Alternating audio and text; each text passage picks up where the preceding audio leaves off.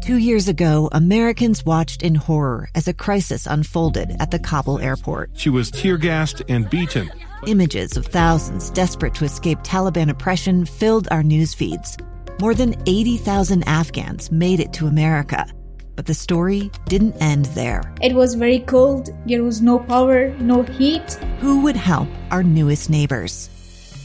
I'm Andrea Smardon. In Stranger Becomes Neighbor, you'll hear the stories of some remarkable refugees who left their homes and their dreams behind only to start over from zero. Their only possession was three blankets. And you'll meet Americans who stepped up to help them. You want me to come when you deliver your baby. What can one person do in the face of an international disaster decades in the making? That's Stranger Becomes Neighbor. Find us at kslpodcast.com, follow us on Apple Podcasts, or anywhere else you listen.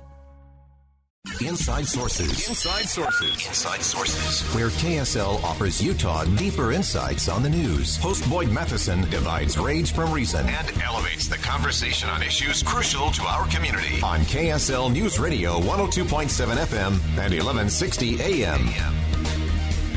Well, there's a lot of doom and gloom as you look out across the country. A lot of the pundits say the country's in trouble. Uh, but is Utah different? Can you get past the headlines of everything happened nationally to take a look at what's really going on closer to home? Utah Governor Spencer Cox did that yesterday with his State of the State, which should give all of us something to think just a little bit deeper about. Let's begin. Think you know the news of the day? Think again. Well, Utah is a diverse place facing a lot of challenges a housing crisis, drought, water issues, uh, elections, and all of the things that have been going on here in the state and uh, across the country as well. Yesterday, Governor Spencer Cox gave his second State of the State address, although I really consider this to be his first. Uh, because the State of the State he gave last year, he'd only been in office, I think, nine days maybe total. Uh, so this is his real first chance uh, to really frame out what has been going on, what is, and what comes next. As the governor did that, he uh, covered a, a, lot of ground. He had some advice for Utahns. He also had some advice for some people who moving into the state of Utah, and also some uh, very good focus in terms of uh, focusing on the American dream. And so, as we look at all of those issues, we're going to go through some of the speech. And I would note that uh, Governor Cox tends to uh, write most of his speeches on his own. He obviously has a team around him to bounce things off of, uh, but this is not a speech writer driven uh, speech. Uh, and I love the fact uh, he used something that I think is is just the best thing ever, and that is to begin an address like that and say, "No applause. Let's just have a conversation."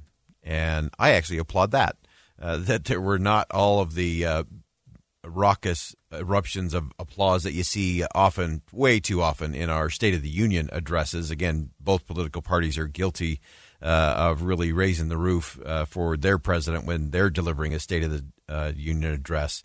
Uh, but I thought for the State of the State, I thought the governor struck the right chord. And let's get into some of the things that he talked about. First, he talked about those new residents of the state uh, who may have their own expectations when uh, coming here to the Beehive State. We are so happy you have chosen to call this your new home. But if I might make just one small request, please don't attempt to change us into the place you just left. You see, Utah has maintained a high quality of life and abundant opportunity for our residents through practical, common sense governance, and it is absolutely critical that all of us do everything in our power to keep it that way. One of the things the governor addressed uh, is his plan to correct the housing market and the housing shortage challenge. This session, I ask for your support to remove government regulations that needlessly increase Utah's housing prices. We can increase supply without decreasing the quality of life, but we cannot let our state become California. People on the Wasatch Front are experiencing something that those of us from rural Utah have felt for far too long. The terrible realization their kids and grandkids might not be able to live near us. In rural Utah, that happens because of a lack of jobs. Along the Wasatch Front, it's due to the unsustainable increase in housing prices. We have to get this right. The governor also shared plans for education and making it financially easier to graduate and to learn. That's why I'm proposing more than $970 million in education funding with a priority focus on at risk and disadvantaged students. I am also proposing the elimination of all school fees for the basic coursework required for graduation. This legislation will save Utah parents $55 million each year, with many of those dollars going to Utah families struggling to meet essential financial obligations. For far too many children, an inability to read at grade level by third grade means a life of struggle and disadvantages. And that is why I am asking you to join me to make sure every child has the reading foundation necessary for future success. Uh, interesting that the uh, governor also spent time in this uh, talk uh, talking about an issue that's had much more uh, focus nationally in terms of election integrity, voter rights, all of those things. Of course, uh, for many years, he was as lieutenant governor, uh, now Governor Cox uh, was in charge of the Utah elections, uh, and he went down the process in terms of what we've been doing, how Utah's modeling the right kind of voting integrity. Take a listen. Brief word on election integrity.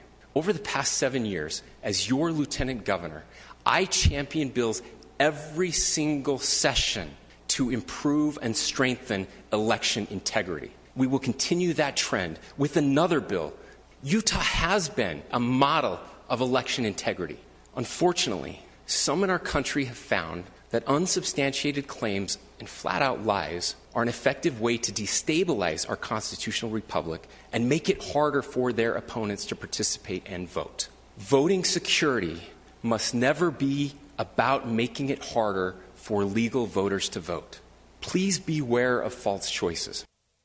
Uh, we always like to be aware of those false choices, and there are a lot of them out there to be sure. Governor Cox spoke directly to both Republicans and Democratic colleagues, uh, talking about the future and what was important for each of them to focus on. To my Republican friends who feel like the world is moving too quickly and the other side is trying to change our very way of life, I agree with George W. Bush, who said that too often we judge other groups by their worst examples while judging ourselves by our best intentions. And to my Democratic friends who worry that our country is broken beyond repair because we are failing to take care of each other, I agree with Bill Clinton. There is nothing wrong with America that cannot be cured by what is right with America. I think that's a great line by uh, former President Clinton that there is nothing wrong with America that can't be fixed by what's right with America. And a lot of that right is happening right here uh, in the state of Utah. As he rounded out his address, uh, Governor Cox shared his hope for the future. Let's walk together and do the work to make Utah a place where there is truly liberty and justice for all. Please don't give up on the idea of America. Uh, and I love that whole idea of not giving up on the idea of America. The governor concluded his address uh, with his hope for Utah as a light to the country and how we all need to move forward together. The good people of our state and our country are in desperate search for leadership, a desperate search for hope. In past generations as Americans, we dreamed big. Now I'm afraid that our eyes are consistently in the gutter, but not in Utah. In Utah, we still look up. I firmly believe in my heart that if America is the last great hope of the world, then Utah is the last great hope of America. But this is no guaranteed birthright. We have a choice, and we must make it every single day. We can either become like every other state in the Union, or we can continue to be that quirky state out west that still believes in working together. So let's not be distracted for a second by cynics who fail to appreciate the Utah way. Let's cheerfully and resolutely go about doing the people's work, the real work, the hard work of governance, competently and often quietly, lifting Utahns up and improving lives. Speech clocked in at about 17 minutes 40 seconds. Uh, again, his both of his uh, State of the State addresses have been some of the shortest in history for Utah governor. But I thought he hit the right tones. I thought he hit the right messages. I think he called on the legislature to focus on the right priorities and the right tasks. And I do think that we need to make sure we don't give up on this idea of America, and especially this idea of this place we call Utah. Two friends taking pictures of the rising full moon on a summer night. Two teenage kids doing what teenage kids do. When a stranger with a gun and a death wish changed everything. It was violent, it was senseless, and I will never understand it. I will never accept it. I'm Amy Donaldson, and unfortunately, we're all too familiar with stories about how violence shatters lives. But what we rarely see is how they are rebuilt. In a new podcast, The Letter, we relive tragedy, but only so we can hear the rest of the story the struggle to reclaim lives, the realities of grief, and the possibilities of forgiveness. I believe in miracles. Sometimes I thought there are no miracles. Yeah, there are, and this is a big one. Follow the letter at theletterpodcast.com or wherever you get your podcasts.